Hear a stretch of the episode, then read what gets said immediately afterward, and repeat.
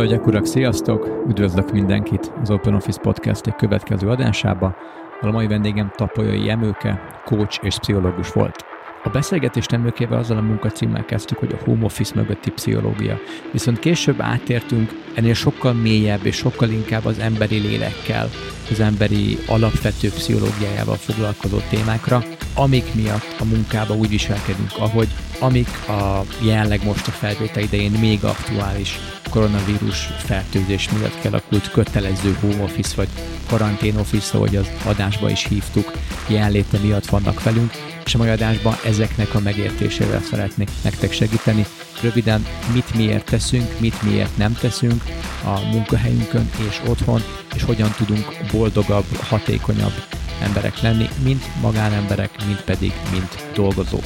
Én nem is húznám tovább az időt, élvezétek az adást, köszönjük, hogy velünk vagytok, hajrá!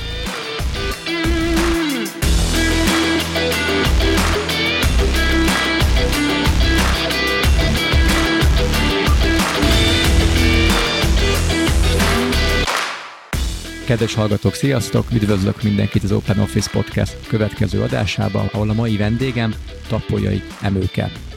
Emőke, szervusz! Üdvözlünk itt nálunk, ez esetben most távolról. Szervusz és szervusztok! Tapolyai Emőke vagyok.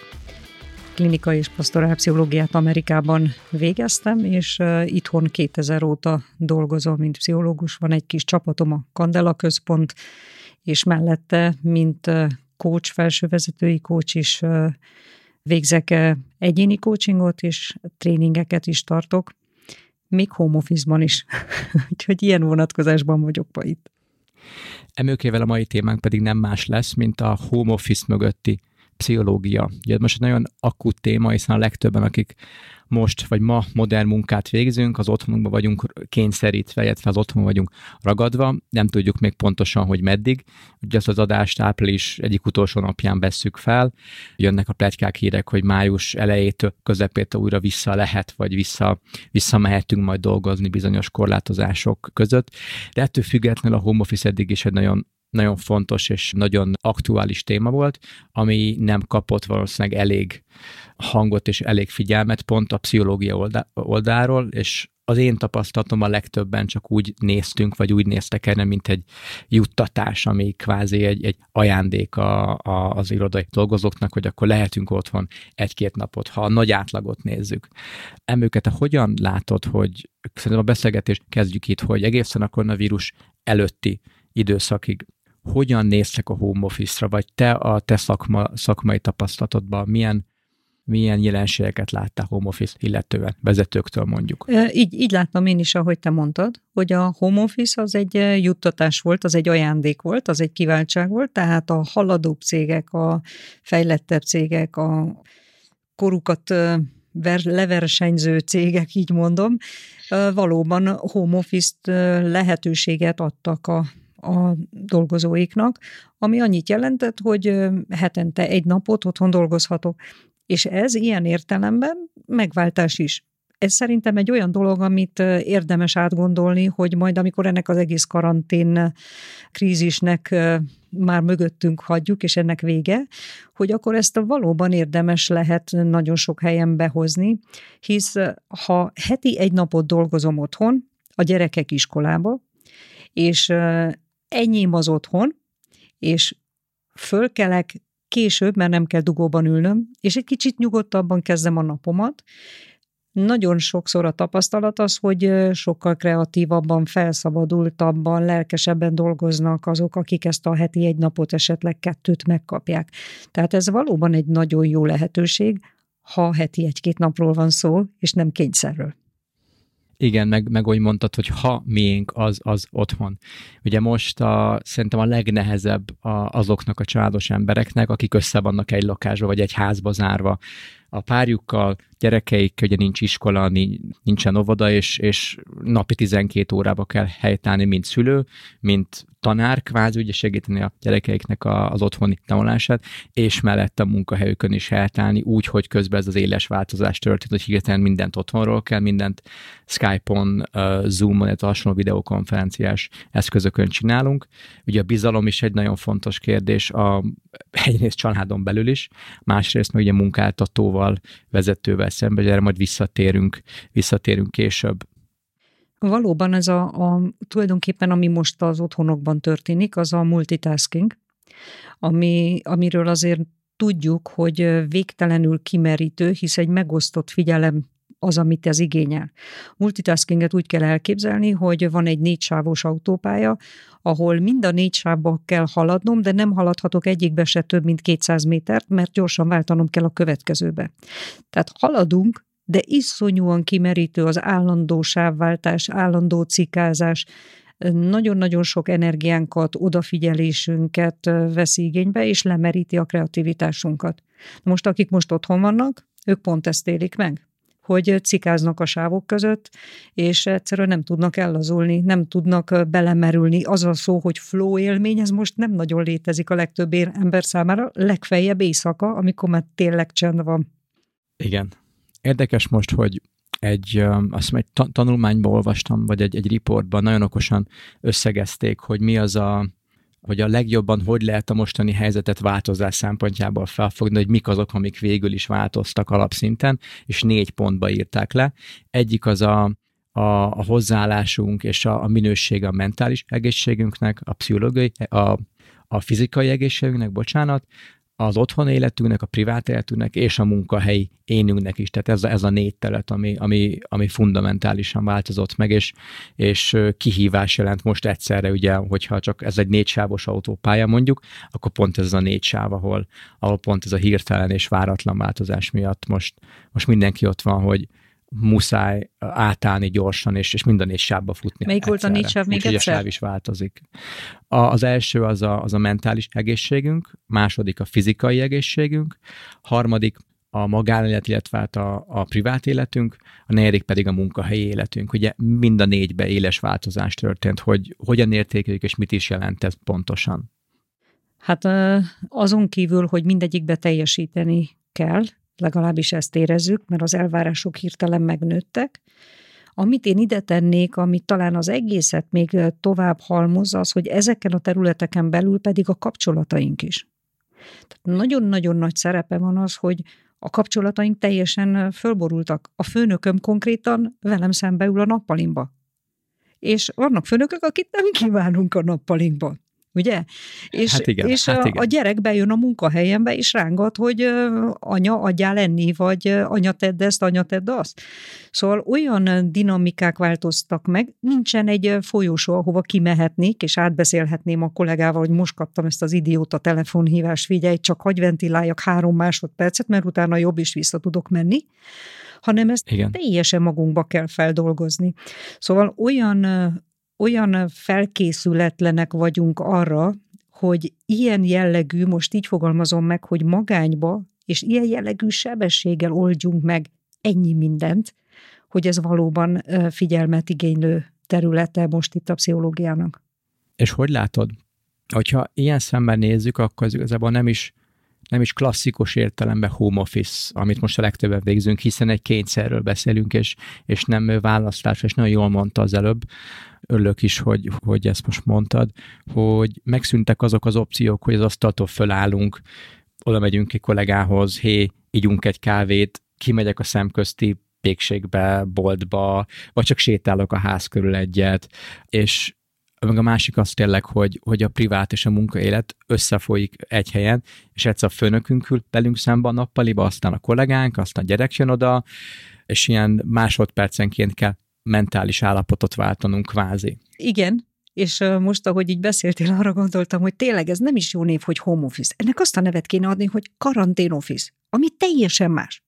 A karantén office az nem home office. A home office az egy szoba, egy íróasztal, ami elkülönítve áll csak és kizárólag erre a feladatra. A home office az egy, az egy terület és egy időzóna, ami ugyanúgy meg, megtartja a munkahelyi légkör jellegét, mintha benn lennék egy irodaházban. Ellenben, amiben most vagyunk, ez minden csak nem home office. Tehát itt rotyog Igen. a fazék, odaig a kaja, kiabálnak a gyerekek, a, a férjem, a feleségem valamint teljesen kiborult, elmegy az internet. Ez nem home office, ez zsunglőrözés. Ez karantén office. És, és hogy látod, hogy a szakmai tapasztalatodban, ugye említetted, hogy vezetői coachként is dolgozol. Mik, a, mik most a legkiemelkedőbb panaszok, illetve kihívások, amikkel a hozzád fordulók hozzád fordulnak? A végtelen nagy túlterheltség. Tehát a tapasztalat már a második héten az volt, hogy azok, akik vezetőként dolgoznak otthon, azok már rég nem a megszokott 10-12 órát dolgozzák, hanem inkább 15-20 órát is. Tehát félelmetesen lecsökkent az én idő, a pihenésidő, a mozgásidő, tovább megyek. Észre se veszik, hogy nem állnak fel 4-5-6 órán keresztül. Tehát több olyan felső vezető volt, akivel konkrétan odáig kellett menni, hogy azt kellett mondanom nekik, hogy hát gondoljanak bele, egy repülőúton fel kell állni. Egy két órás útnál meg kell állni az autópálya mellett, ki kell húzni, és egyet sétálni kell. A kamionosokat Igen. leállítják, és azt mondják, hogy pihenned kell. Mi meg ott ülünk a gép előtt, és dolgozunk 5-6-8-10 órán keresztül. Nagyon sokszor elmondják, hogy nem mennek vécére, nem ittak még ma, nem ettek. Ha. Teljesen észre se veszik, de mert belemerülnek annyira a hajtásba, és ugye az adminisztráció, az adminisztrációnak a biztonságos levédése, ez mind-mind még akkora plusz energiát, gyors betanulást, időt vesz igénybe, hogy tulajdonképpen megnövekedett a, a munka területe, az elvégezendők területe. Nagyon-nagyon nagy veszély most az, amit valaki úgy fogalmazott meg az egyik vezető, akivel beszéltem, hogy olyan, mintha magamba kellett volna letölteni a munkát. Én lettem az, akibe beletöltötték. Tehát a letöltés az nem a gépre ment, hanem belém. Értem. Tehát magamra kellett volna letölteni a munkát.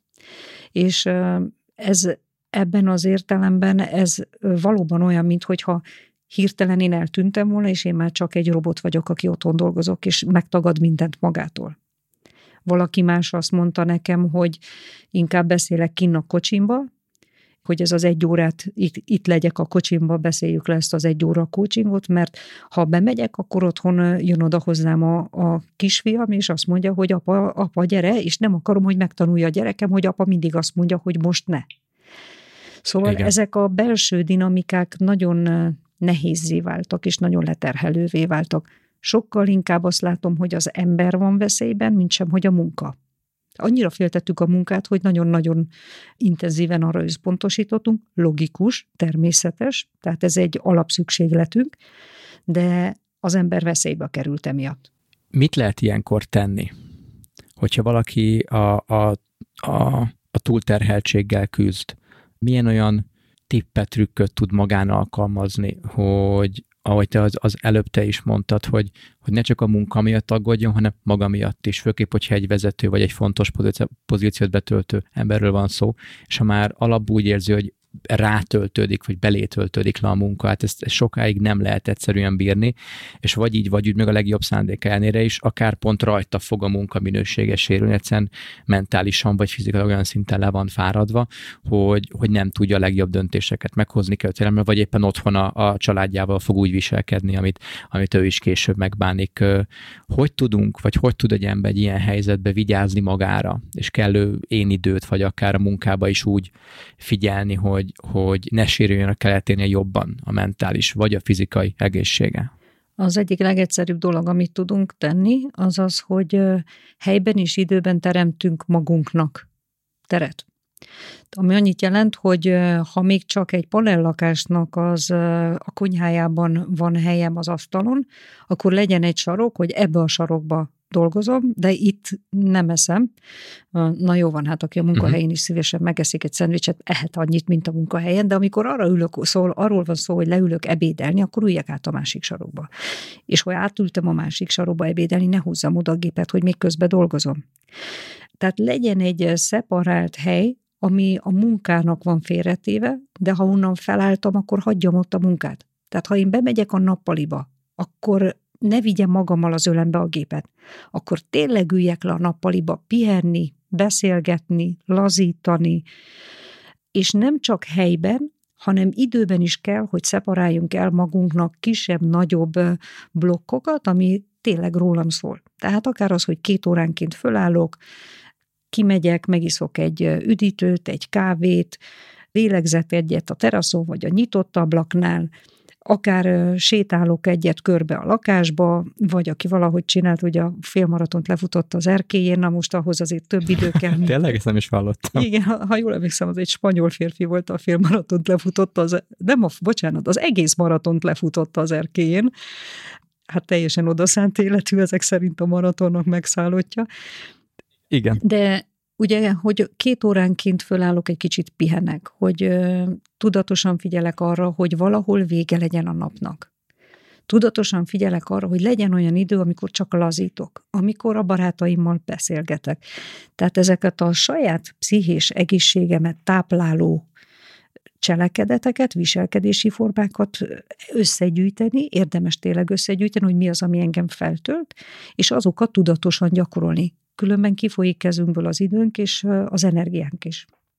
És az hogy látod, hogy amit a legelején beszéltünk, hogy egészen ez ideig a home office egy ilyen juttatás ajándék szinten ment, és jó magam is estem már ebbe a példába, hogy akkor kértem, hogy akkor éltem vele, mikor jött a gázszerelő, a postás, a futár, otthon föl kellett rakni a konyaszekrény ajtó, és stb. stb. stb. Vagy csak, vagy csak szimplán, amikor tényleg úgy voltam mert hogy nem szeretnék sehová menni, ma jó lesne csak egy itthon kényelembe, egyedül e-maileket írni, telefonálni, vagy amire éppen akkor fókuszálnom kellett. De hogyha eddig ez, ez, a, ez a kép élt a home office-ból, ez egy ilyen lazább munka, bár tudom, hogy nem mindenki, most egy általános képről beszélek, hogy ez egy lazább, komfortos, otthonunk melegébe élvezett munka, vagy alternatív munka tér kvázi, és írtál most az egyetlen munkaterünket az eddig említett kényszerekkel és egyéb jelenségekkel, otthon lévő család, akár szűk hely, rossz szinten, és hogy mindenki most szintén így van, és nem annyira a, a komfortról szól. Szerinted mennyire, mennyire könnyű ezt most belátnunk, vagy, vagy elkülöníteni, hogy az otthonunk, ami, ami eddig ha nem is annyira élesen, mint korábban, de elválasztódott, és leg a komfort foka megvolt, és oda pihenni járunk haza, még ha a munkát haza is vittük eddig. De hogy, és lehet, hogy pont amit szintén mondtunk, hogy home office-nak hívjuk, és nem karantén office-nak, vagy kényszer office-nak, vagy bárhogy. A fejünkbe valahogy így, így annyira összemosta ezt a kettőt, hogy lehet, hogy emiatt is meg, megtagadjuk magunktól a pihenőt, az élvezetet, hogy de hiszen nekem dolgoznom kell, és ha, ha otthon is vagyok, nem tehetem meg, hogy nem viszem magammal a laptopot, vagy hogy 10-20 percet arra szánok, hogy megnézek egy vicces videót, vagy csak nem csinálok semmit, és nézek ki a fejemből. Hiszen pont ez a kényszer miatt, hogy úristen, mi lesz? Mi lesz a világgal, ugye? Mi lesz a munkával? Mi lesz a többiekkel? Vezetőkkel, meg főleg ez egy nehéz dolog lehet. De hogy pont ez az eddig eddigi home office tapasztalat vagy felfogás most pont gátol minket abból, hogy a legtöbbet hozzuk ki ebből a, ebből a kényszerhelyzetből. Hogy látott te ezt? Hát egyik az, hogy szerintem nem tudatosan történt ez az egész, hogy letiltottuk magunkba a magánéletet, hanem egy ilyen sokszerű, tehát tényleg sokkot kaptunk tőle, meglepetésszerű, hirtelen belesodródtunk, belefolytunk, egybefolyt a két világ, a magánéletem és az otthoni, a, mármint az otthoni magánéletem, illetve a munkaéletem. Annyira véletlenül folyt a kettő egybe, hogy mi magunk se vettük észre. Tehát nekem is néhány hétbe tellett, mire észrevettem azt, hogy hú, emőkkel többet dolgozol, mint azelőtt pedig, hát elméletileg van néhány előadásod, ami most le lett mondva, egy van néhány tréning, amit le lett mondva, tehát most felszabadultabbnak kéne lenni, mi történt? És azt vettem is, hogy kevesebbet aludtam, és többet dolgoztam. Tehát nagyon érdekes amúgy egy pszichológusnak benne lenni egy kísérletbe, amikor ő maga is kísérleti nyuszi, ugye? Szóval belesodródtunk, és előbb-utóbb azért mindenkiben tudatosult az, hogy most itt nagyon kell teljesíteni, ahogy te is mondtad. Egyfajta szorongás teljesítés, mert most mondják, hogy minden ezen áll vagy bukik, tehát itt, itt megjelent ez a szorongásból teljesítek, mert kell, ugye ez egy kínzó szó, hogy kell, egy Igen. kötelességfokozó volt ez a szorongásérzés. A másik oldalról azért ehhez jön egy olyan fajta szégyen is, hogy nekem az a tapasztalatom, hogy kulturálisan mi magyaroknak van egy ilyen jellegzetes szégyen identitásunk. Tehát azért mi bele tudunk abba folyni, hogy ha én nem adom le a száz százalékot, akkor én magam értéktelen vagyok. És ez több, mint az egzisztenciális féltés. Nekünk nagyon, valamiért nekünk nagyon nehéz azt mondani, hogy erre van szükségem, erre vágyok. Már egészen jól megtanultuk azt, hogy nemet mondjunk, hogy azt mondjuk, hogy ezt nem akarom, abban nem megyek bele, ebbe nem hiszek, ezt nem támogatom, ezeket már nagyon jól kimondjuk. De hát úgy azért ez a nem kimondás még csak a határoknak az alapszintje. Az igazából egészséges önvédelem, határ, húzás, az az, amikor azt is tudom mondani, hogy erre pedig szükségem van. Ezt pedig kérem. Erre vágyok. Ezt szeretném. Na most nálunk ezek a szavak szinte, hogy ilyen zavart hoznak, zavart váltanak ki, hogy jaj, ez, ez szégyellem, hát nehogy már én vágyak, nehogy én akarjak, nehogy én, én mondjam azt, hogy úgy szeretném. Tehát nekünk még ezt meg kell küzdeni, még a karanténon túl is, ugye, hogy merjük kifejezni azt, hogy nekem, én nekem, mint embernek, mint nőnek, mint férfinek, mire van szükségem? Mint vezetőnek, vagy mint alkalmazottnak, mire van szükségem? Mire vágyok? Az lenne az igazi, hogyha ezeket már magunknak meg tudnánk itt a home office-ba fogalmazni, mert ha ebbe belegyakoroljuk magunkat, akkor már a kinti világban másokkal szemben is sokkal könnyebben meg tudjuk ezt fogalmazni. És szerinted ez a, ez a magyar szorongás, ez generáció független, illetve mióta van ez jelen? Én nem, Szerinted? én nem gondolom, hogy ez generáció függő vagy független.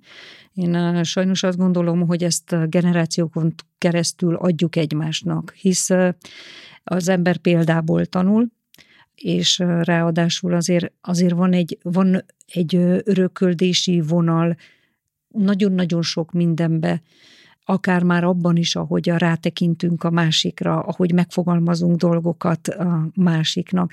Tehát ezek az, ezek az örököldései folyamatok, amikor én látom, hogy apám hogy lép vissza, és azt mondja, hogy jó, hát akkor legyen, ahogy ő akarja, békesség kedvéért, vagy amikor én látom azt, hogy a nagymamám hogyan mondja azt, hogy á, nekem ez is elég legyen neked jó, és esetleg őt soha nem láttam más tenni, mint a csirkelábát, és a csirke mellett ő mindig idatta.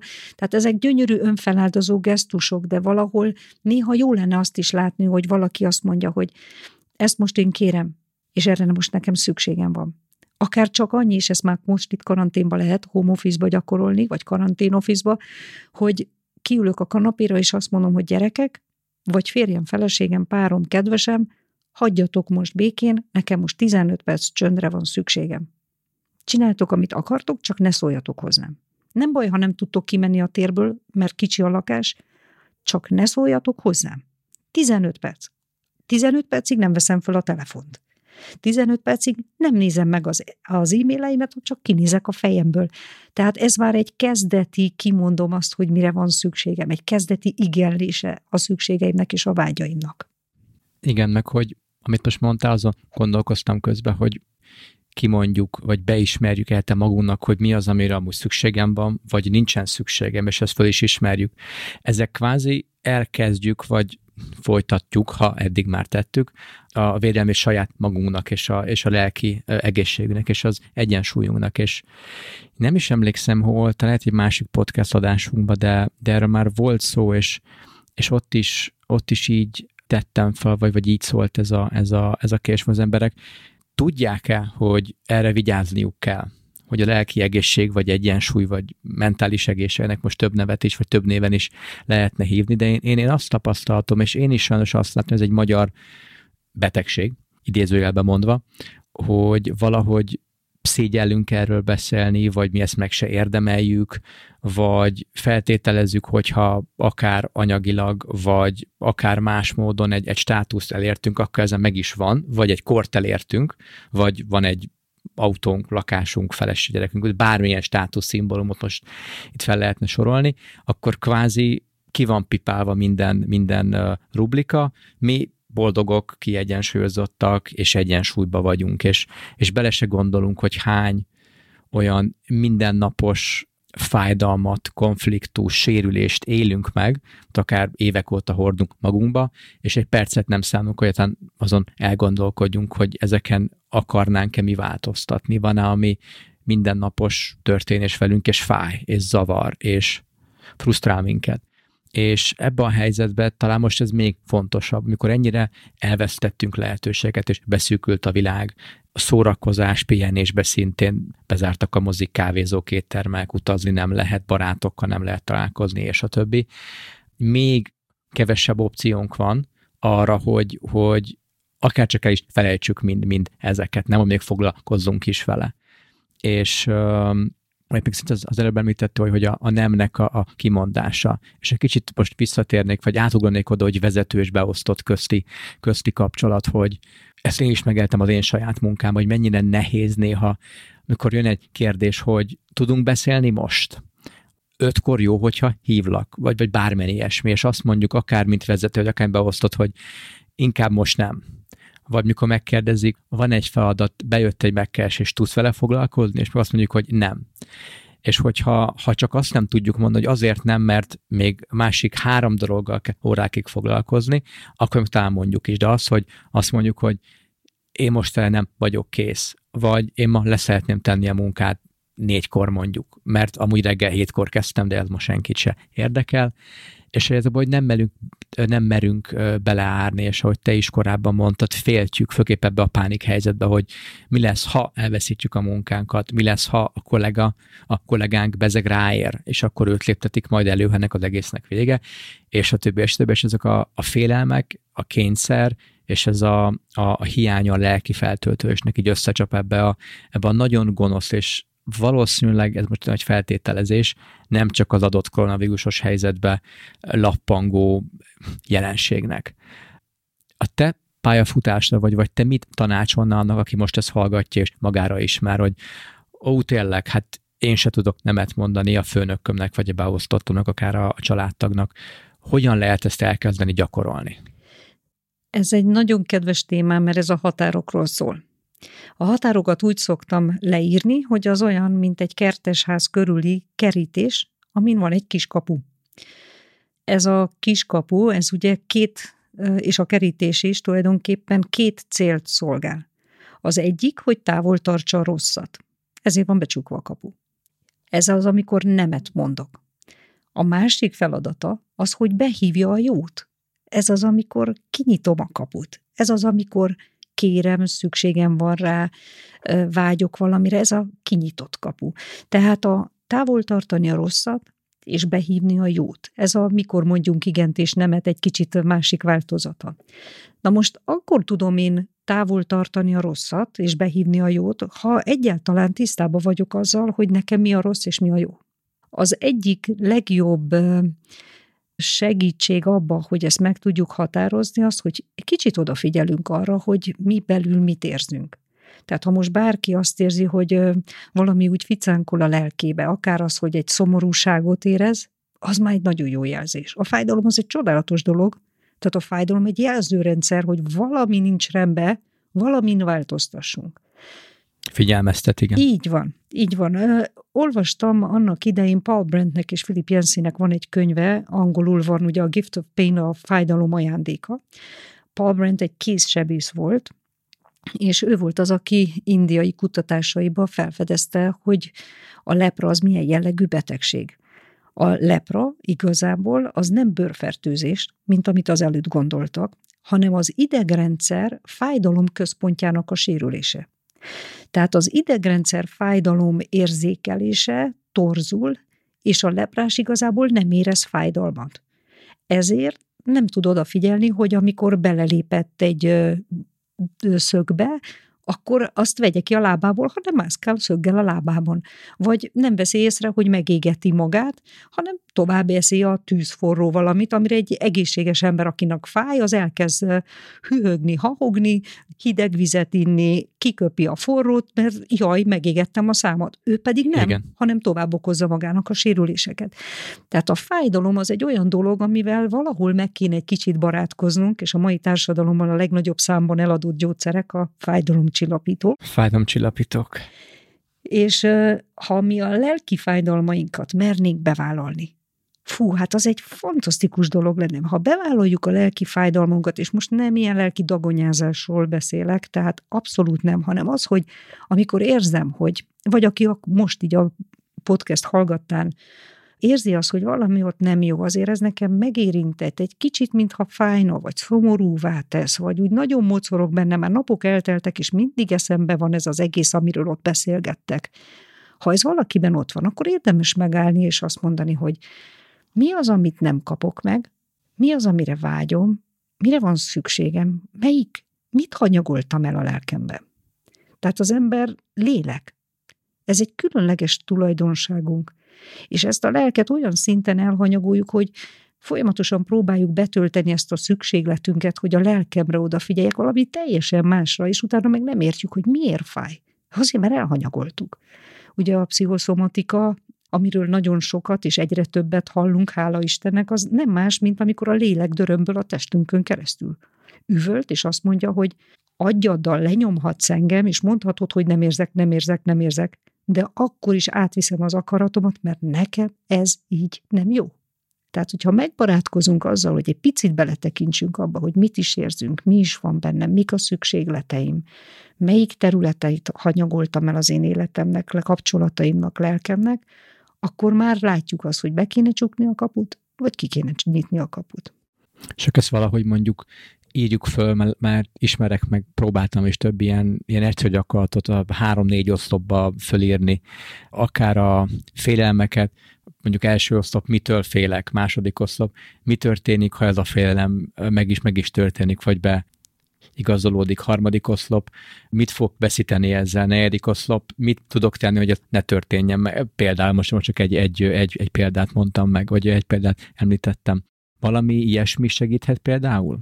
Minden, amivel én ezeket kiegyzetelem, az jó lehet. Tehát az is jó lehet, ha mhm. felhívom az egyik barátomat, és elmondom neki, hogy figyelj, képzeld el, én ezeken gondolkodom, mit szólsz hozzá, te hogy látsz engem? Vagy figyelsz, én elhatároztam, hogy én rendszeresen akarok magamra odafigyelni, lennél kedves ezt tőlem számon kérni? De ha nem akarom ezt valakivel megbeszélni, akkor leírni az egy nagyon-nagyon jó ötlet. Tehát az az, amikor reflektálunk magunknak, amikor szánunk időt, hogy kiírjuk a dolgokat, akkor az sokkal mélyebben belé, bevésődik a lelkünkbe, sokkal mélyebben ültetődik el az a gondolat, amivel most éppen foglalkozom. Tehát egy, akár csak egy olyan jegyzetet leírni, hogy céljaim. Tehát azért nem véletlen, hogy szilveszterkor mindenki újévi fogadalmakat köz. Miért? Igen. Mert átgondoljuk az életünket. Ott megállunk egy pillanatra, és azt mondjuk, hogy hagyomány megállni és átgondolni.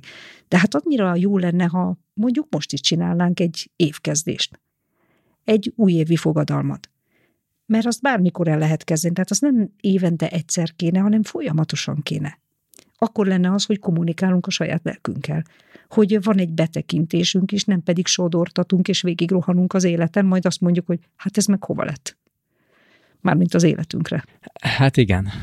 Viszont Viszont a világ, amiben élünk, és jó régóta ebben a világban élünk, annyira az ellenkezőjét mondja, legalábbis az, az én felfogásomban, az én tapasztalatomban, hogy nagyon sok minden az egónkhoz szól, érezzük magunkat különbül egy korábban említett státuszszimbólum miatt, hogy egy márkát megveszünk, hogy elutazunk valahová, hogy csak magunkkal foglalkozunk, az egyénnek a fontos. Nyilván ez az önképzésbe is, meg az önismeretbe is belemegy, de sokan értik ezt félre, vagy sokan használják marketing üzenet céljára, hogy ha neked fontos vagy, ha, ha valakinek fontos a saját egészsége, boldogsága, stb., akkor vedd meg ezt a terméket, utazz ide, használd ezt a többlitőt, stb. stb.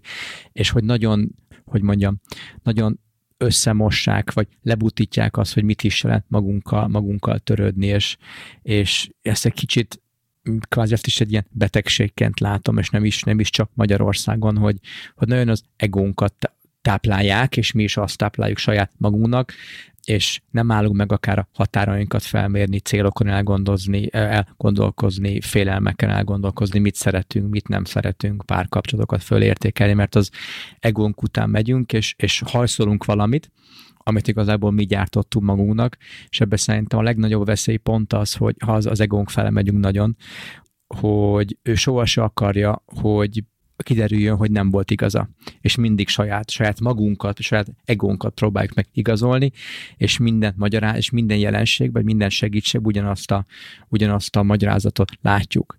És ez egy óriási kulturális baki, vagy egy kulturális gond, és, és nagyon örülök most, hogy velünk vagy, és ezeket elmondod, mert ezekről szerintem sokkal többet kéne beszélni, és nem, hogy ja, ez csak a nagyon érzékeny embereknek van, vagy ez csak a, a, a lelki szemetes ládák szeretnek erről beszélgetni, vagy ez csak bizonyos embereknek a, a fura hobbija, hanem ezekkel, mint emberek, főképp a mai világban sokkal többet kéne beszélni és törődni magunkkal és egymással. Ez teljesen így van. Tehát amikor én identitásról beszélek, vagy bármilyen jellegű előadásom, ami az identitással kötődik össze, nagyon sokszor pont a reklámcégekkel szoktam kezdeni az egészet.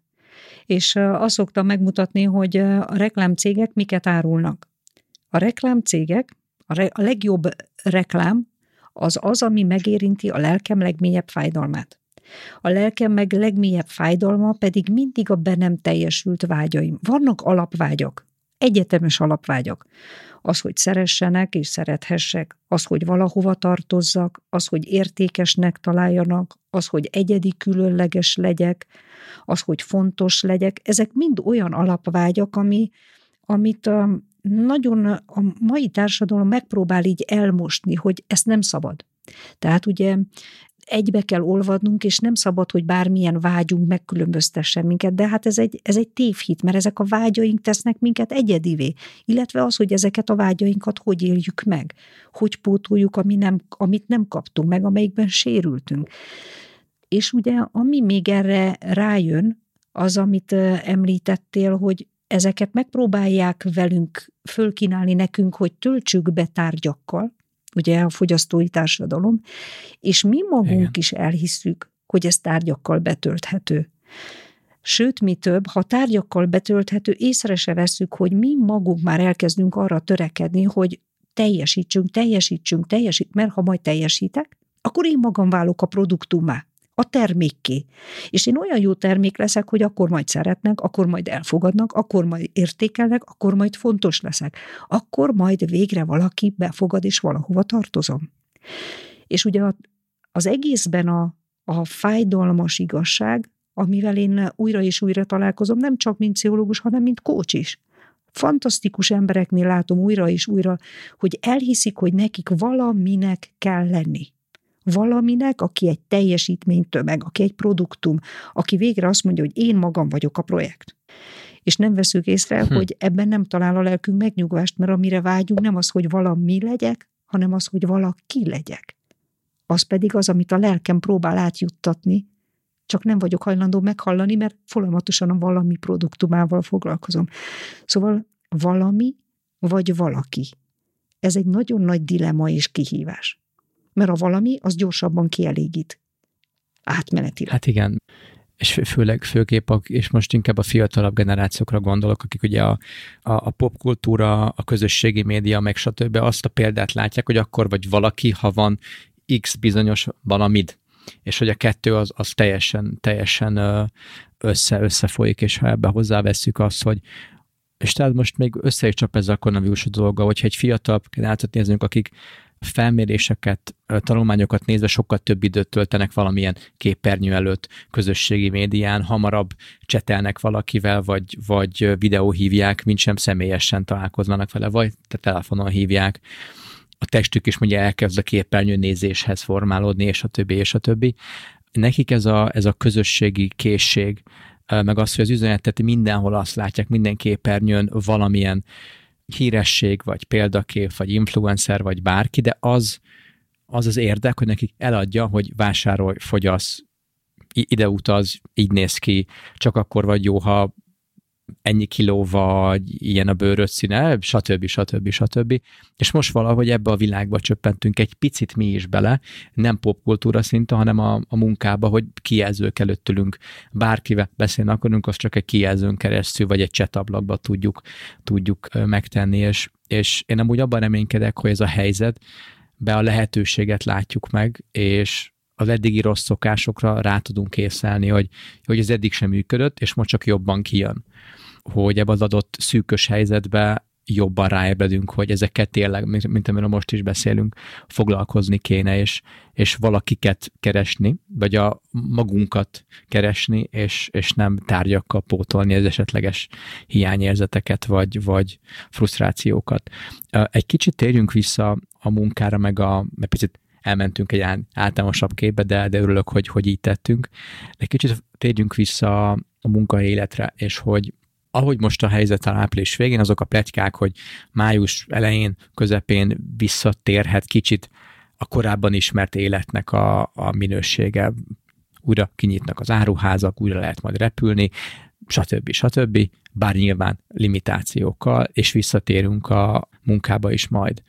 Te hogy gondolod, hogy mi az, amit ebből a kettő, kettő és fél hónapból meg kellett volna, hogy tanuljunk, vagy akár meg is tanultunk, és ez szerint máshogy viselkedni majd, amikor visszatérünk a, a régi módi munkába, és újra lesz egy munkaéletünk külön helyjel, meg egy magánéletünk külön helyjel. Talán az egyik pont ez lenne, hogy mekkora érték a magánélet. Tehát, hogy mennyire érdemes lenne odafigyelni arra, hogy a munkám van én érettem, nem pedig én a munkámért. Mert ez azért utóbbi időben ezt nagyon felcseréltük. Tehát a nyugati civilizációnak az egyik legnagyobb tévedése pontosan ez, hogy kijelentette az, hogy nekünk a munkáért kell élni. És most, hogy a munka elvette valóban az életterünket és az életünket, talán most azt remélem, hogy amikor majd mindenki úgy jön haza, hogy most hazajöttem, és nem kell dolgozni, lehet, hogy akkor az az édes semmit tevés, az úgy átformál minket, hogy igen, én tényleg élni akarok. Én nagyon remélem, hogy talán rádöbbenünk arra, hogy mennyire élet célt, életet szolgáló az, hogy otthon vagyunk, hogy van egy magánéletünk, hogy vannak barátaink és kapcsolataink. Tehát a munka és a magánélet elválasztása, remélem, hogy ez az egyik. A másik, én azt gondolom, hogy amit nagyon jó lett volna megtanulni, az az, hogy mennyire fontosak a kapcsolataink. Mennyire fontosak a kapcsolataink, mert ugye beszélünk azokról, akik akik otthon vannak a férjükkel, a feleségükkel, a gyerekeikkel, a nagyival, meg még ki tud, nem tudom, kikkel a rokonságból, hát hozzuk be még az egy kutyát, meg az akváriumot, de azokról nem beszélünk, akik otthon vannak egyedül, teljesen egyedül. Én néhány ilyen fiatallal kócsolok, segítek nekik a, a saját munkájukban, a saját vezetésükben, iszonyúan fájdalmas dolog nekik otthon lenni egyedül. És különben nem nagyon beszélnek róluk. Tehát mindig arról van szó, hogy ki hogy zsonglőrözik az otthoni élettel, de vannak, akik nem zsonglőröznek, hanem nem maradt más, csak a munka. Semmi más nem maradt. Maradt a munka, meg a négy fal. És hetek óta nem találkoznak senkivel, legfeljebb gép előtt. Volt, aki azt mondta, hogy már unom a falakat, mert nem válaszolnak. Tehát ö, talán visszamenve a karantén után, ugye visszamenve az életbe, talán elkezdjük másként értékelni a kapcsolatainkat. Egy kicsit úgy fogalmaznám, hogy rájövünk, hogy az a dili kollega is egész nagy érték ahhoz képest, hogy nincsen senki. Meg ugye amikor rájövünk arra, hogy jaj, a, a, a Jócónak a beszólásait úgy utáltam, de most mit nem adnék egy faviccér? Ugye? Igen. Szóval ezek a, az emberi dimenziók olyan jó lenne, ha új értelmet nyernének, és újonnan lennének értékelve. Az a reménységem, hogy talán sokan megtanultuk ezt. És hogyha sokan megtanultuk, akkor lehet, hogy elkezdhetünk egy új vírus terjeszteni, ami az életvírus, ugye? Ami, ami az életközpontúság és a kapcsolatközpontúságnak a, az eszméje és a, a életközpontúság, hát a, a központja, lényege. És szerinted a, most fókuszáljunk csak Magyarországra, a jelenlegi ha lehet ilyet, ha lehet így nevezni, általános vállalati kultúrák, amik egy, egy általános magyar, akár nemzetközi cég, de mondjuk egy Magyarországon lévő irodában vannak, mint vállalati kultúra, az tud kellő teret engedni egy ilyen, egy ilyen életvírusnak egy, egy irodába, amikor a minden meetingen csak arról beszélünk, hogy a, mikor meetingelünk legközelebb, amiről már nem tudtunk meetingelni, szanaszét vagyunk esve, a túltereltség, ugye koronavírus előtt is jelen volt a túl sok feladat, akár nem megfelelő, vagy túl sok technológia, a rossz kommunikáció, a bizalom hiánya, az empátia hiánya, ez az, hogy, hogy szintén az, hogy, hogy nem beszéltünk, amit te is említettél, ez a, ez a magyar szorongás, vagy a nem kimondásának a, a hiánya, ez eddig is jelen volt velünk, és ezeket összalakjuk, és megnézzük az általános magyar vállalati kultúrát, készen áll az arra, hogy ha az emberek ezt meg is tanulták, és ilyen, ilyen, ilyen gondolkodásmóddal is térnének vissza, és mondjuk a vezetőjük nem így áll hozzá, vagy a vezető állna így hozzá, az emberei meg nem értik, hogy miről van szó, dolgozni jöttem. Akkor, vagy hogy szerinted készen áll? Nem tudom. Nem tudom, hogy készen áll de két dolgot azonban tudok. Az egyik az, hogy nem álltunk készen a karanténra, és nagyon gyorsan nagyon gyorsan igazodtunk. Tehát az ember hihetetlenül rugalmas lény, nagyon gyorsan tudunk igazodni és alkalmazkodni. Tehát ez már egy jó jel. A másik dolog, amit még tudok, az, hogy mindannyiunkban megfogalmazódtak valamilyen jellegű vágyak egy egy másik fajta, egy új világra. Tehát ez a karantén nagyon-nagyon megállít, ez egy satúfék volt, ez megállított minket. És ebben a megállításban nagyon sok mindent megtapasztaltunk, ami jó, és olyan is, ami, ami rossz, olyan is, ami hiányzik a jóból, is nem vettük észre, és olyan is, amire azt mondjuk, hogy soha többet nem akarok vele találkozni. És ez egy újra tervezésre kényszerít minket. Alkalmazkodásra alkalmasak vagyunk, tehát jól tudunk igazodni, hisz az a, az a túlélés titka, és van is bennünk egy vágy. Tehát nagyon sok minden múlik rajtunk. Én azt gondolom, hogy az igazából bölcs vezetők, az igazából bölcs szervezetek és cégek, azok most nyitni fognak arra, hogy hogyan csináljuk másként, mint eddig. Ez az egyedüli lehetőség arra, hogy valóban a egy olyat építsünk, ami egy esetleges következő hasonló krízisre ne újra le mélyrepülést hozzon, hanem egy teljesen természetes alkalmazkodást, illetve ez az egyedüli esély arra, hogy fejlődjünk, mert a fejlődés titka az az élet. És azért mondom ezt újra meg újra, ezt az életközpontúságot, mert, mert amit már az utóbbi időben csináltunk, az életellenes volt, az kapcsolatellenes volt, az identitás ellenes volt. Ezt nem lehet folytatni. Ezt mindannyian tudjuk, de belesodródtunk. Kaptunk egy satutféket, ez megállított minket, és most van egy lehetőség az újratervezése. Azon gondolkozok, amit most, most mondtál, hogy satúfék, megálltunk, és valamit máshogy szeretnénk csinálni. Eszembe jutott az a, az a nem, is, nem, is, nem is kéne hasonlatnak nevezni, akkor hívjuk úgy, hogy hasonlat. Ezt mi gyakran használjuk a munkásságunk során, mikor workshopokat tartunk az ügyfeleinknek, a dolgozóinak, és a, a, az államirodát próbáljuk az ő segítségükkel megalapozni, milyen terekre van szükségük, milyen munkára, vagy éppen nincs, és ez osztálytól függően, vagy különböző osztályok ugye egyszerre. És uh, mindig egy ilyen bemelegítő kis prezit tartunk, és ott azt a hasonlatot gyakran használjuk, hogy, hogy a munka fejlődése. És ugye az 50-es, 60-as évekig beszélünk a klasszikus munkáról, ami azt jelentette, hogy otthonról elmegyünk, utazunk x időt, megérkezünk a munkahelyünkre, dolgozunk, lejár a munkaidő, utazunk x időt, megint hazamegyünk, és otthon, amikor eljövünk reggel dolgozni a privát életünket, ott hagyjuk otthon, megérkezünk a munkahelyre, felvesszük a munkahetet, és ezt ugyanígy eljátszuk. És a kettő között van egy út amikor van alkalmunk átállni, és ezt az otthagyást, kvázi ezt, ezt a folyamatot végig, végig vinni.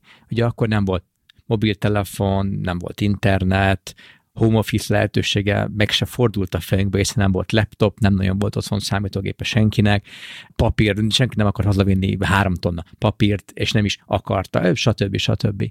És a, és a technológia fej, fejlődésével a modern munkához elérkeztünk, amikor koronavírus előtt is szintén másodpercenként kellett váltani privát ember és, és a munkahelyi ember között naponta százszor, ötszázszor, vagy akár még ennél is többször. Most anyukámért, most a barátnőm, most a külföldi kollégám, most a főnökömmel beszélek, utána mással beszélek, és szintén nagyon összefolyt.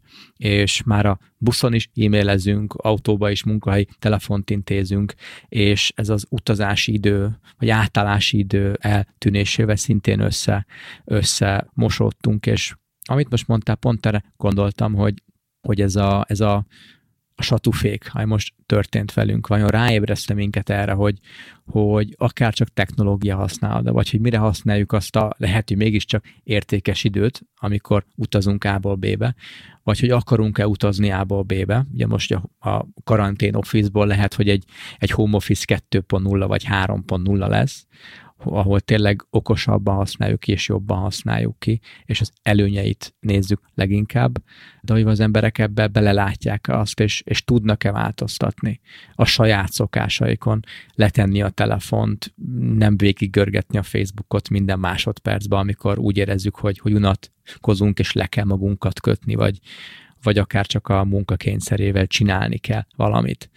És még azt is említett, hogy az ember rugalmas lény Ebbe abszolút egyetértek, és az agilitás szó jutott az, az eszembe. Mi is mindig erre próbáljuk az ügyfeleinket vinni a Synapse-nál, hogy agilis irodákat hozzanak létre. Olyan szempontból, ami tud reagálni egy járványra, egy új technológiai újításra, egy üzleti szituációra, egy új generáció megér, megérkezésére, stb. stb. stb. És mi mindig kihangsúlyozunk, hogy ezt csak a térrel nem lehet megtenni. Tehát be lehet rendezni úgy egy teret olyan minőségbe, olyan bútorokkal, dizájnnal, olyan épületbe, ami erre lehetőséget ad, de leginkább az emberi faktor lesz a kulcs, és azok a szokások, vagy mi úgy, mi úgy hívjuk, hogy szociális szerződések, amik kvázi a cégnek a kultúráját fogják adni, azon fog leginkább múlni, hogy, hogy agilis lesz -e egy iroda, és ezzel együtt ugye a, ugye a szervet. És hogyha ezt most fel, felnagyítjuk város vagy ország szintre, és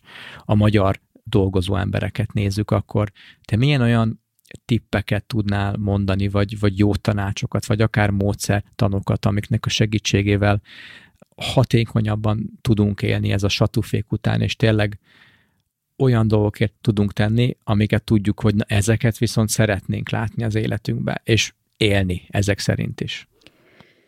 Én szoktam bátorítani az embereket, hogy csináljanak egy listát arról, hogy mik azok a dolgok, amik feltöltik őket. És itt fontos odafigyelni, hogy testileg, nekem például a futás egy ilyen dolog, hogy a barátokkal való együtt kávézás, borozgatás, sétálás, kirándulás legyen az, esetleg hogy az, hogy van időm olvasni, elmerülni benne, vagy van időm sakkozni valakivel, aki már régi saktársam. Tehát mik azok a területek, amik feltöltenek.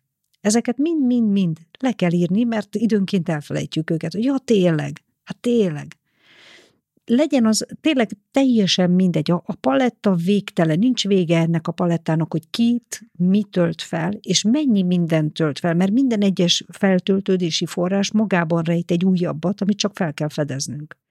És tudatosan figyelnék arra, hogy ezeket kezdjem el alkalmazni. Sokrétűen.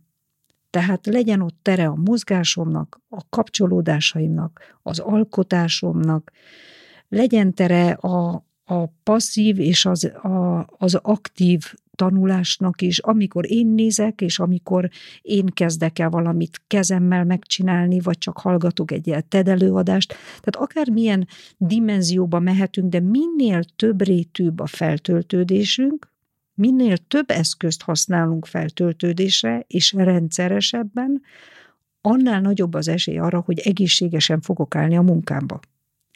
Ha folyamatosan arra fókuszálok, hogy mit kell csinálni, mik a feladataim, mi van még a teendő listámon, akkor nagy eséllyel előbb-utóbb kiégek. És lehet, hogy fogamat összeszorítva végig tudok menni az életen, és azt mondom, hogy soha nem égtem ki. Nem, csak megkeseredtem. És ebből sajnos azért látunk néhány példát. Szóval, ha a karantén utáni életben arra gondolunk, szerintem már most elkezdene kellene, el kellene kezdenünk ezen dolgozni, annak a lényege az lenne, hogy odafókuszálni arra, hogy én és a kapcsolataim.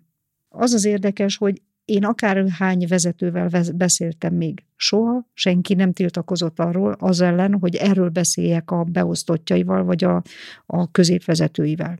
Tehát én mindenhova, hova elmegyek, úgy szoktam mondani, hogy én nem tudok a céges munkájukhoz hozzászólni, amiről én tudok uh-huh. beszélni, az az ember.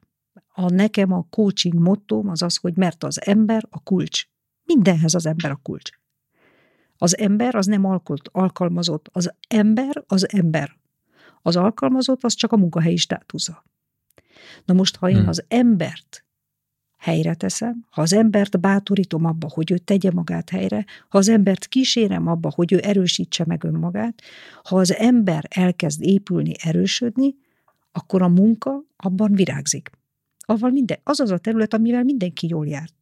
Nagyon érdekes, olvastam még évekkel ezelőtt egy olyan kísérletről, ahol egy hosszabb időre két csoportra bontottak önkénteseket, és az egyik csoportban az volt kiadva, hogy csak és kizárólag a munkára fókuszálhatnak, tehát a megadott feladatra, és az volt a lényeg, hogy mennyire tudják kreatívan és gyorsan megoldani a nekik bedobott feladatokat.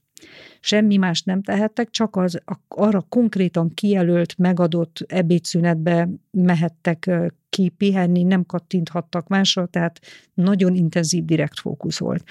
És a másik csoportba pedig az volt megadva, ugyanezek a feladatok, és azt mondták, hogy ti be az időket. Tehát volt egy munkaidőkeret, hogy ettől eddig, de azt mondták, hogy ha akartok el kimenni kávézni, kimentek, ha akartok beszélgetni, beszélgettek, ha akartok összerni, összejöttök. Tehát ez nem annyira új, ugye azért tudjuk, hogy a Google is e szerint próbál működni, meg a Silicon Valley-ben is alkalmazzák ezeket a, a kutatásokat, de leegyszerűsítve az eredmény az volt, hogy azok, akik időnként megálltak, és azt mondták, hogy szükségem lenne egy sétára, szükségem lenne egy beszélgetésre, szükségem lenne egy pingpongozásra, azok sokkal jobban haladtak és jobban teljesítettek, tehát kreatívabban és gyorsabban oldották meg a feladatokat. Ha ez kicsiben így működik, mennyivel inkább így működik nagyban? Mi azt hiszük, hogy lehet 0-24-ben, havi 31 napban, sőt 32-ben is, csak még nem találtuk meg a 32. napot, lehet annyiba dolgozni. Pedig a valóság az az, hogy sokkal jobban tudnánk a munkánkban is teljesíteni, hogyha mernénk úgy élni, hogy ne, van egy, úgy, ugye, ami most már elterjedt, én idő. Meg hogyha most a, csak a, a munkahelyet nézem, és pont ez a, a pingpong azt tegyen képet, egy, egy képet juttatott eszembe, hogy mi sokat találkozunk ez az igényel az irodákkal kapcsolatban, valamilyen pihenő, játékszoba, sportszoba, jogaszoba, otthonos, nappali-szerű pihenő, sarok vagy, vagy terület, lounge, stb. stb. Hogy ez, ez mindig egy kérdés, hogy ez egy trend, hogy ilyenek kellenek, mert a Google, meg az Apple, meg, a, meg az amerikai tech cégek ezt elkezdték, és akkor utánozni kell valamilyen szinten, főképp, hogyha egy IT beállítottságú cégről beszélünk, vagy éppen fi, ö, sokkal fiatal munkavállaló. És mindig azt látom nagyon nehéznek, vagy látom a, a, látom a cégekben, hogy nehezen tudják kezelni, hogy ha csinálnak is egy pihenősarkot, egy játékszobát, jogaszobát, stb. stb., akkor hogyan kezelik annak a használatát? Miket tesznek abba a szobába, nyilván, de hogy hogyan kezelik a használatát? Kiírnak egy 80 darab szabályt, hogy mit szabad, mit nem szabad, vagy csak hogyan néznek arra, aki napközben oda megy? Vagy elkezd pingpongozni egy 10 percre délután kettőtől, vagy a kiállított videójátékon tényleg elkezd játszani.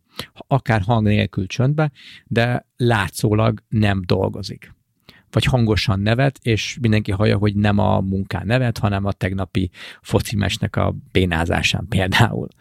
És hogy, hogy ezeket hogyan, hogyan kezeljük, és, és nagyon sokszor látom azt a hibát itthon is és külföldön is cégeknél, most csak az irodáról beszélek, hogy azért már, hogy összegyűjtöttek egy olyan alaprajzot, amiben vannak ezek az alternatív, modern, trendi terek, amik elvileg a fiataloknak kellnek, meg ez most így, ez, ez, ez most így kell, akkor ők azt hiszik, hogy ezzel le van tudva, ott vannak a, a külsőleg minden tökéletes, a lehetőséget megadtam, viszont használni meg nem igazán engedik az, az embereket, vagy csak nem tudják, hogy, hogy hogyan reagálnak valaki, azt elkezdi használni, és, és nem tudunk tanulni egymástól, és, és pont amit te az előbb mondtál, hogy nem azt látják benne, hogy, hogy én idő, vagy hogy a, a másik ember most feltöltődik, és hogy most éppen a, a fejszéjét hegyezi, és utána megy majd fát, vagy nem csak gondolkodás nélkül vágja azt a, azt a fát, és meglepődik, hogy, hogy ki fog csorbulni a fejszéje elég hamar. Ez azt hiszem Abraham Lincolnnak volt, a, azt hiszem, a híres idézete. És, és nem ezt látják be, hanem az, az az ember nem dolgozik, tehát egy rossz munkaerő, és nem is az asztalánál ül. És ez egy óriási én mindig bizalom hiánynak hívom. Ezzel te is találkoztál már? Ezzel a jelenséggel? Két oldalról találkozom, föntről is, meg lentről is. Tehát valóban uh-huh. van egy, egy bizalomhiány, hogy vajon fog-e dolgozni, részben azért, mert ez annyira idegen és annyira újszerű egy korosztálynak, hogy, hogy tényleg kihívás nekik ehhez alkalmazkodni. Fontos, hogy megtanuljanak alkalmazkodni, mert csak úgy, úgy tudnak tovább építeni tehát a, a, az egész szervezetet, vagy a céget, a vállalkozást csak úgy lehet tovább építeni, hogy, hogy folyamatosan alkalmazkodunk az újabb szükségletekhez. Nem csak a, azok, azok fel, akiknek szolgáltatunk, hanem a saját ugye, munkavállalóinknak a szükségeihez is.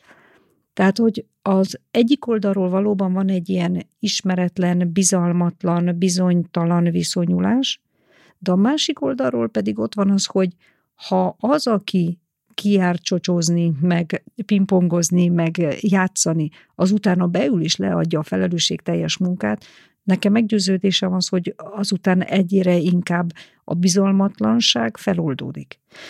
De ahhoz, hogy valaki a szabadsággal tudjon élni, nagykorúnak kell lenni. A nagykorúságnak pedig a legnagyobb kihívása az, hogy hogyan egyensúlyozom a jogaimat és a kötelességeimet. Mert ugye akinek csak kötelességei vannak, az szolga. Akinek csak Igen. jogai vannak, az meg zsarnok. És lehet egy beosztott is zsarnok, ugyanúgy, mint ahogy egy főnök is zsarnok. És lehet egy beosztott is szolga, ahogy egy főnök is lehet szolga. Tehát igazából itt a, igazá, a, a, valóságos nagy kihívás az, hogy tudunk-e eljutni arra a nagykorúságra, amikor egy egészséges, önérvényesítő, önigenlő és közösséget tápláló arányban jelenik meg a kötelesség és a jog. Ez a nagykorúság. És azt gondolom, hogy amikor ezt mi mindannyian, akár akik egy irodában vagyunk, elkezdjük közösen munkálni, az változást hozhat létre, sokkal inkább, mint hogy még 26 petíciót benyomunk, nem tudom hány petit, pecséttel és még több igazolással és még több szabályrendszerrel. Annyira, annyira örülök, hogy ezt, ezt most mondtad, ez a felnőttség vagy, vagy érettség. Eszembe az, hogy szerintem egy, egy könyvben olvastam ezt, és nem is olyan régen, hogy, hogy három, háromféle ember különböztet meg, és ez picit most a fájdalomra fog vissza, visszaút, amiről korábban beszéltél, hogy van a csecsemő, van a kamasz, és van a felnőtt. És ha jól emlékszem, a könyvben ezek úgy voltak megszabva, hogy a jutalomkezelés és, és, a, és a fájdalomkezelés, hogy, hogy egy, egy csecsemő fájdalom árán tanulja meg, hogy mi, mi működik, mi nem, mit szabad, mit nem. Ha rárakom a kezemet a forró tűzhelyre, akkor meg fog égetni, legközelebb nem fogom rátenni. Ha ellapom a sütit a sütisdobozlak, anyukám le fog szúrni, tehát ez, ez egy nem jó viselkedés, és, és így tanulunk. És a kamasz volt nekem a legérdekesebb, amikor azt hiszem, ő pedig úgy jellemezte ez a, ez a könyv, hogy neki már az, az érdeke megvan ugye nem feltétlenül, nekem nem feltétlenül azt kell megtanulnia, hogy mi a jó és mi a nem jó, hanem hogy mi az, amitől az érdekem, mi, mi szolgálja az, az érdekemet. És lehető nem azért nem veszi el a, a, a sütit, mert, hogy, a, mert hogy, hogy az rossz, hanem akkor békén hagyják. Vagy azért teljesíti a kötelességeit, mert akkor nyugta van akkor azt csinált, amit, amit akar. Nem feltétlenül tudja, hogy az jó, vagy attól neki jobb lesz, hogy ha ezt megteszem, akkor békén hagynak, azt, azt teszek utána, amit, amit akarok, és a felnőtt nem mondták azt, hogy aki meg, a felnőtt az, aki, aki tudja, mi a jó, tudja, mi a rossz, mert, mert megtanulta, és nem érdekből teszi, hogy azért dolgozok, hogy utána kapjak több pénzt, és elkölthessem ilyen-olyan dolgokra, hanem mert tudja, hogy az a helyes döntés, és az fogja jó útra, jó útra vezetni, és talán valami hasonló látásmódot kéne, vagy rádöbbenésen kéne átmenni a dolgozó embereknek is, hogy, hogy az embereknek megtanítani, vagy csak bízni bennük, hogy tudják ők, hogy mi a jó. És szintén ez egy ilyen most klasszikus ilyen karantén office jelenség, hogy agyon adminisztrálni, hogy vagy minden reggel egy videó call a csapattal, meg este is egy mit fogsz csinálni, mit csináltál, jegyzetelt, hogy megcsináltad de 10 percenként mondd meg, hogy mind dolgoztál, miért nincs a 8 óra kitöltve teljesen, stb. stb. stb. Mert mind a bizalom hiány, meg ez a csecsemőként kezeljük egymást kvázi. És akkor meg ne lepődjünk meg, hogyha tényleg kamaszok, max kamaszok fognak velünk visszajönni az, az, az irodába, és szintén érdekes jelenség, hogy az iroda dizájn, meg az iroda kialakításban nagyon sokszor kamaszoknak szólunk, hogy adunk valamit érdekből, hogyha odarakok egy videójátékot, vagy egy színes irodát, akkor majd a fiatalok jönnek hozzám dolgozni, de azt nem gondolják végig, hogy tényleg mitől lesz a munka hatékonyabb, tényleg mit akarnak ezek a fiatalok, vagy akár az az, az idősek, és egy kellő önismeret, meg önreflexió alapján tényleg valamit föltárni, és akár nyilván erre több időt is, hanem sajnos rohanunk gyorsan, dobjuk össze, most van rá pénz, most van rá idő, van egy hónap, gyorsan valamit alkossunk, mert hiszen a minél gyorsabban csináljuk, valószínűleg annál jobb lesz az értékelése is fölöttünk, hogy milyen gyorsan valami jónak tűnőt hoztunk össze, de én attól tartok, vagy attól félek, hogy ez sajnos nem mindig lesz így, és, és ezt a, legalábbis nekünk a Synapse-nál ezt a rádöbbenést elérni rettentően nehéz, és, és az érettségi szintjét javítani az ügyfeleinknek. Ilyen szempontból nyilván ez, ez egy nagyon nagy kihívás nekünk. Ez szerintem mindenkinek nagyon nagy kihívás, hogy a példával éljek valóban a legtöbb legtöbb munkahelyen egy, egy kamasz és egy szülő viszonyulás van. Ha onnan a szülő leszól, hogy na most már elegem van, add már be. Ugye? Már kétszer módosítottuk Igen. a határidőt, csináld már meg. Tehát ez a nyasztató szülő, aki ott frusztrálódik, és már eszköztelen, hogy már mit adjak neki, már mindent megadtam, és még mindig nem teljesít, és a, a tinédzser, a kamasz, aki, aki meg azt mondja, hogy csak az, amit én akarok. Tehát, hogy ami nekem jó, azt megszerzem, és különben meg amúgy is te vagy a mumus, tehát hagyjál már békén. Tehát valóban jó lenne a, a, a vezető szempontjából a bizalom az, az egy nagyon nehéz küzdelem, hisz neki vissza kell lépni, és bízni abba, hogy az ő dorgálásán, dorgálása nélkül is majd megcsinálják a munkát, majd haladnak előre. De ennek csak akkor lesz gyümölcse, hogyha azok, akik meg beosztotti viszonyban vannak, tehát ugye akik megkapták a feladatot, ők meg azt mondják, hogy felelősség teljesen elvégzem, és megmutatom neked, hogy én már valóban felnőtt vagyok. Illetve, ha nem tudom, akkor kérdezek. Ha nem értek egyet, akkor jelzek. Nem lázadok, hanem párbeszédet folytatok. Tehát a, ha maradunk a képnél, akkor a kamasz gyereknek a jellegzetessége, az, ami akkor azt mondja, hogy hát a szüleim semmihez nem értenek, teljesen bolondok ezek, én tudom mi a jó, de ők le vannak maradva. Ugye ott a kamasznak úgy illik mondani, hogy az ősök. Ugye? Tehát, hogy Igen. az őskövületednek a hangulatát legalább oda tegyük, hogy hol vagytok, ti bár nem értetek ehhez. A felnőtt kor az, amikor azt mondja a gyerek a szüleire nézve, hogy látom az a szempontjaidat, és ezek nagyon jók, és hagyd mutassam meg az enyémet, mert azok is nagyon jók, és a kettőből hozunk ki valamit. Valami jó. De ehhez már neki kell egy belső bátorság, egy belső stabilitás, egy megharcolt belső út, ahol ő azt érzi, hogy hát azért én is felnőtt vagyok. Tehát igazából az a alkalmazott maradt kamasz, hm.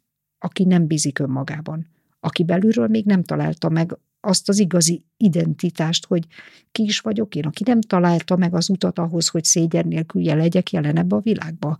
Aki, akinek még úgy érzi, hogy nincsen elég, amit letettem az asztalra, tehát nem vagyok biztos abban, hogy jól vagyok úgy, ahogy vagyok. Az megmarad kamasznak, és csak lázadni tud illetve állandóan fogja majd igényelni az állandó vissza, visszajelzést, értékelést és dicséretet, hogy, hogy hagyják jóvá, hogy hát te, te jó vagy és jól csinálod. És, és nagyon rosszul tudja egy ilyen ember szerintem kezelni, amikor nem olyan sűrűn vagy olyan minőségbe kapja meg, ahogy, ahogy neki ez a belső bizonytalansága azt az diktálná, vagy ahogy, vagy ahogy, vagy ahogy kérné.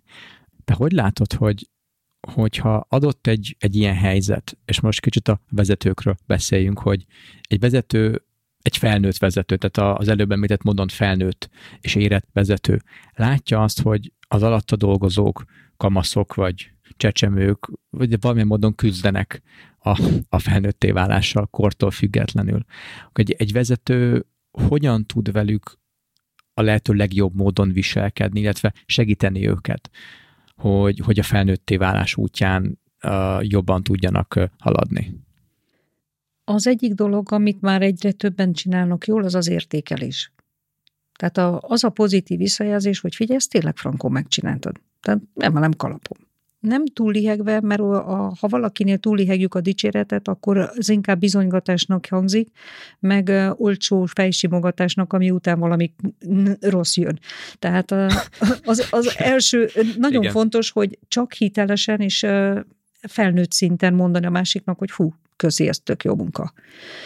Ez már megy.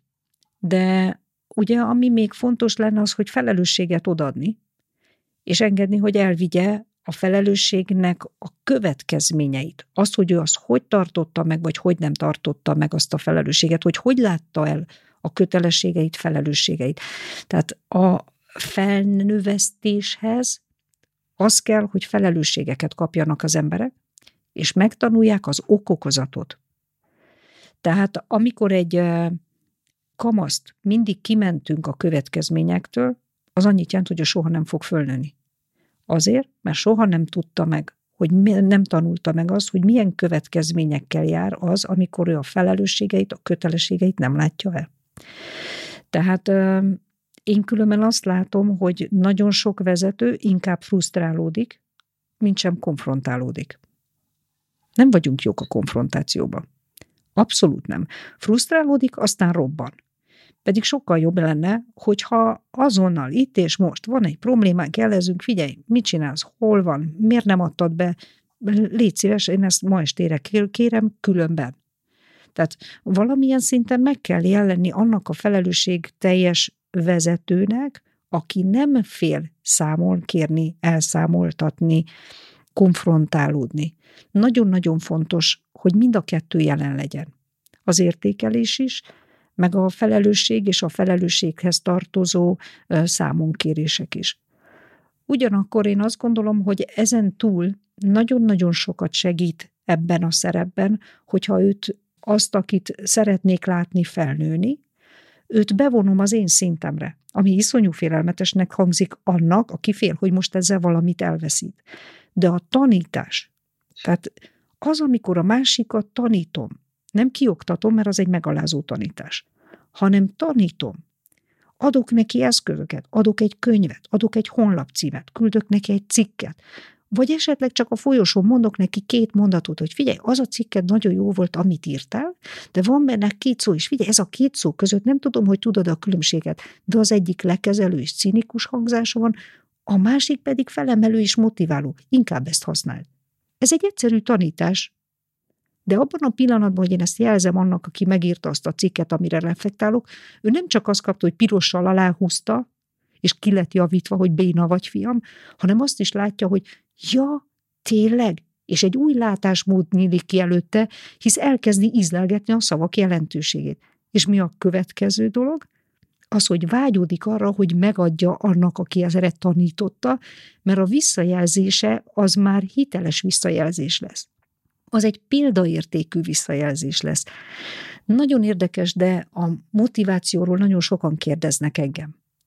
És uh, utána nézve, hogy a, a legtöbb kutatás a pszichológiában és a coachingban is mit mutat, hogy mi az, ami a legjobban motiválja az embereket, két dolog a két dolog van, ami élen áll, aztán van még mellette kismillió dolog, többek között a Túró Rudi gép, de, de ugye a két dolog, ami nagyon erősen motiválja az embereket, az, hogyha azt érzik, hogy tanulnak, és ha azt érzik, hogy valami jót tettek le az asztalra.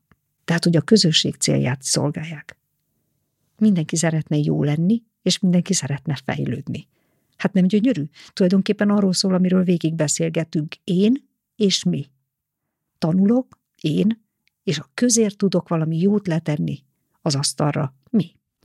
És ezt szerintem még, még azt, azt szeretném ez még hozzáfűzni, és azt annyira szépen mondtad, köszönöm még egyszer, hogy, vagy újra, hogy uh, szerintem nagyon-nagyon fontos, és szintén nagyon keveset beszélünk róla, hogy, hogy munkába és otthon is magánátban is problémákon dolgozzunk. Attól, hogy valami feladat, mert valaki azt mondta, hogy meg kell csinálni, attól nem biztos, hogy az előre mozdít minket. Lehet, hogy tök jó akció, de nem biztos, hogy momentum lesz belőle. Vagy hogy ha nem kezdünk problémákat föltárni, vagy csak a gyökerét megtalálni, és rögtön ráugrani a, a legelső megoldás, vagy a, a, a legkézenfekvőbb megoldásra, hogy ó, tudom én, nekünk az kell, hogy nekünk kell egy, kell egy új uh, rezi, nekünk kell egy új app, amit használunk, nekünk kell egy, kell egy, kell egy, egy új ember mondjuk, mert a régi az nem vált be, rúgjuk ki, új kell, és akkor minden szép és jó lesz. Hanem, hogy elkezdjünk problémákat dolgozni, és, és én is mindig így próbálok élni, és, és a munkába is dolgozni, hogy effele próbálom vinni a, a kollégáimat és a vezetőimet, vagy az alatta dolgozókat is, hogy, hogy mi a probléma. Valaki tudja-e? Van-e ötletetek? És ha valakinek van ötlete, akkor jó dolgozz ezen. És hogy megoldásokról beszélgessünk. Lehet, hogy nem lesz elsőre látszatja, hogy hú, itt valami, itt egy, itt már egy, egy a főnökség elé bemutatható készterv, hogy akkor ez lesz, és ennyi idő, és ennyi pénz, és ilyen minőségben, hanem csak az, hogy találtunk három problémát, amin lehet, hogy el kéne gondolkozni, és minden mást, ami, ami gyors akció, azt állítsuk meg, és ezeken kezdjünk el dolgozni. Lehet, hogy több, sőt biztos, hogy több idő lesz, szinte biztos, de ha ezeken át tudunk menni, sokkal nagyobb előrelépés és momentum fog a szervezetbe következni, és a másik oldalról cserébe sokkal kevesebb fals problémán dolgozunk, és költünk rá időt, és pont amit, amit te mondtál, aki, amilyen ember problémákon dolgozhat, és oda viszi a főnökéhez, hogy van egy ötletem, vagy rájöttem szerintem, mi lehet ezzel kapcsolatban a gond, akkor a közértett, abszolút, megkérték hogy a problémán dolgozzon, ő meg is tehát ő is megkapja az elismerést és a, és a visszajelzést, és hamarabb tud itt tiszteletet kiépíteni az összes többi kollégával, hogy én rájöttem valamire, és most ezt közösen visszük tovább. És kívülről nézve, vagy a, a, a vezetői szemmel nézve, emberek beszélgetnek és agyalnak, de látszólag semmi se történik, nincs még új termék, nincs új prezi, nem lett új ember, stb. És úgy tűnhet, hogy, hogy ők egy helybe toporognak, és az időt húzzák, és nem dolgoznak, hanem csak workshopokat tartanak, meg brainstormingolnak, meg stb. stb. És ezt szerintem egyre többen kezdenek pejoratív értelemben rossz szemmel nézni, hogy, hogy miért nem dolgoztok, hát csak átokat gondolkodtok, meg pingpongoztok, meg lelkiztek, meg szünetet tartotok, megolvastok, és hol a munka. És e, ez egy kicsit egy, egy old school, vagy régi módi látásmód a munkában, ez meg nagyon sok cég és nagyon sok ember küzd, akár hogyha egy fiatalabb korosztályhoz is tartozik, pont amit említette az elején a beszélgesnek, hogy azt örökölte, hogy ez a látásmód a jó. Gyorsan, hatékonyan, erősen minden tényt írjunk le, és így menjünk előre, mint a, mint a, a, a vasút. És ezen nagyon nehéz szerintem megküzdeni, és, és én örülök, hogy most ez most is szóba jött, és tudtunk erről beszélni. Én is félve beszélek erről sokszor, mert hogy nem is értik, vagy csak azt látják, hogy a, a Gábor csak húzni akarja az időt, és itt ilyen lelkizik, amikor itt dolgozni kéne. Hát nagyon sokunknak van egy olyan vágya, hogy jó lenne együtt gondolkodni. Egy olyan korban élünk, amikor dugig vagyunk információval. De annyi információt kapunk, hogy fel se tudjuk őket dolgozni. Nem is tudunk többségére reagálni se, csak bejön az info, valahova elteszem, bejön, elteszem, bejön, elteszem, és nincsen feldolgozási idő. Régen azért a kukoricafejtés közben az asszonyok ültek és meséltek történeteket feldolgozták a, a napjaikat, a hónapjaikat, az egész évüket. A kispadra kiültek az emberek, és mondták, mondták mindent a Julcsiról, meg a Marcsiról, meg arról a szemtelen Pistáról, de elhangzott minden, feldolgozták. És hát ugye most nem azt akarom mondani, hogy kispad, de nagyon-nagyon kevés időt szánunk arra, hogy csak beszélgessünk. Fontos lenne az, hogy lenne olyan terünk, hogy csak együtt gondolkodjunk. Csak Együtt gondolkozunk, semmi más. Nem kell itt jó válasznak, meg jó rossz válasznak lenni. Persze az is nagyon sokszor kell, hogy eljussunk valamilyen konklúzióhoz, amikor kimondunk alapigasságokat. De az, hogy együtt gondolkozunk, az egy hihetetlen nagy szükségünk, mert azt érezzük, hogy kapjuk az információkat, de nincsen, aki csiszoljon. Nincsen, aki konfrontáljon, nincsen, aki szembesítsen, nincsen, aki azt mondja, hogy e, ez egy éles gondolat, ne így fogalmaz. Nincsen valaki, aki azt mondja, hogy hát ez zseniális, ezt még soha nem hallottam. Tényleg, ez az enyém, ez zseniális. Azt hittem, hogy ez, ez átlagos, reggeltől estig ugyanezt gondolom.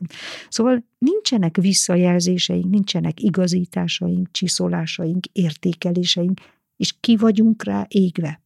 Ki vagyunk rá éhezve, mert az információ tömeg reakciók nélkül ülepszik le a lelkünkbe, és belül szerintem legtöbbünkben hatalmas nagy káosz, örvénylés van. Szóval az, amit itt mondtál, hogy munkahelyen beszélgetni, ez egy nagyon-nagyon fontos dolog. Nagyon fontos dolog lenne az, hogy felszabadultan tudjunk egymás között beszélgetni.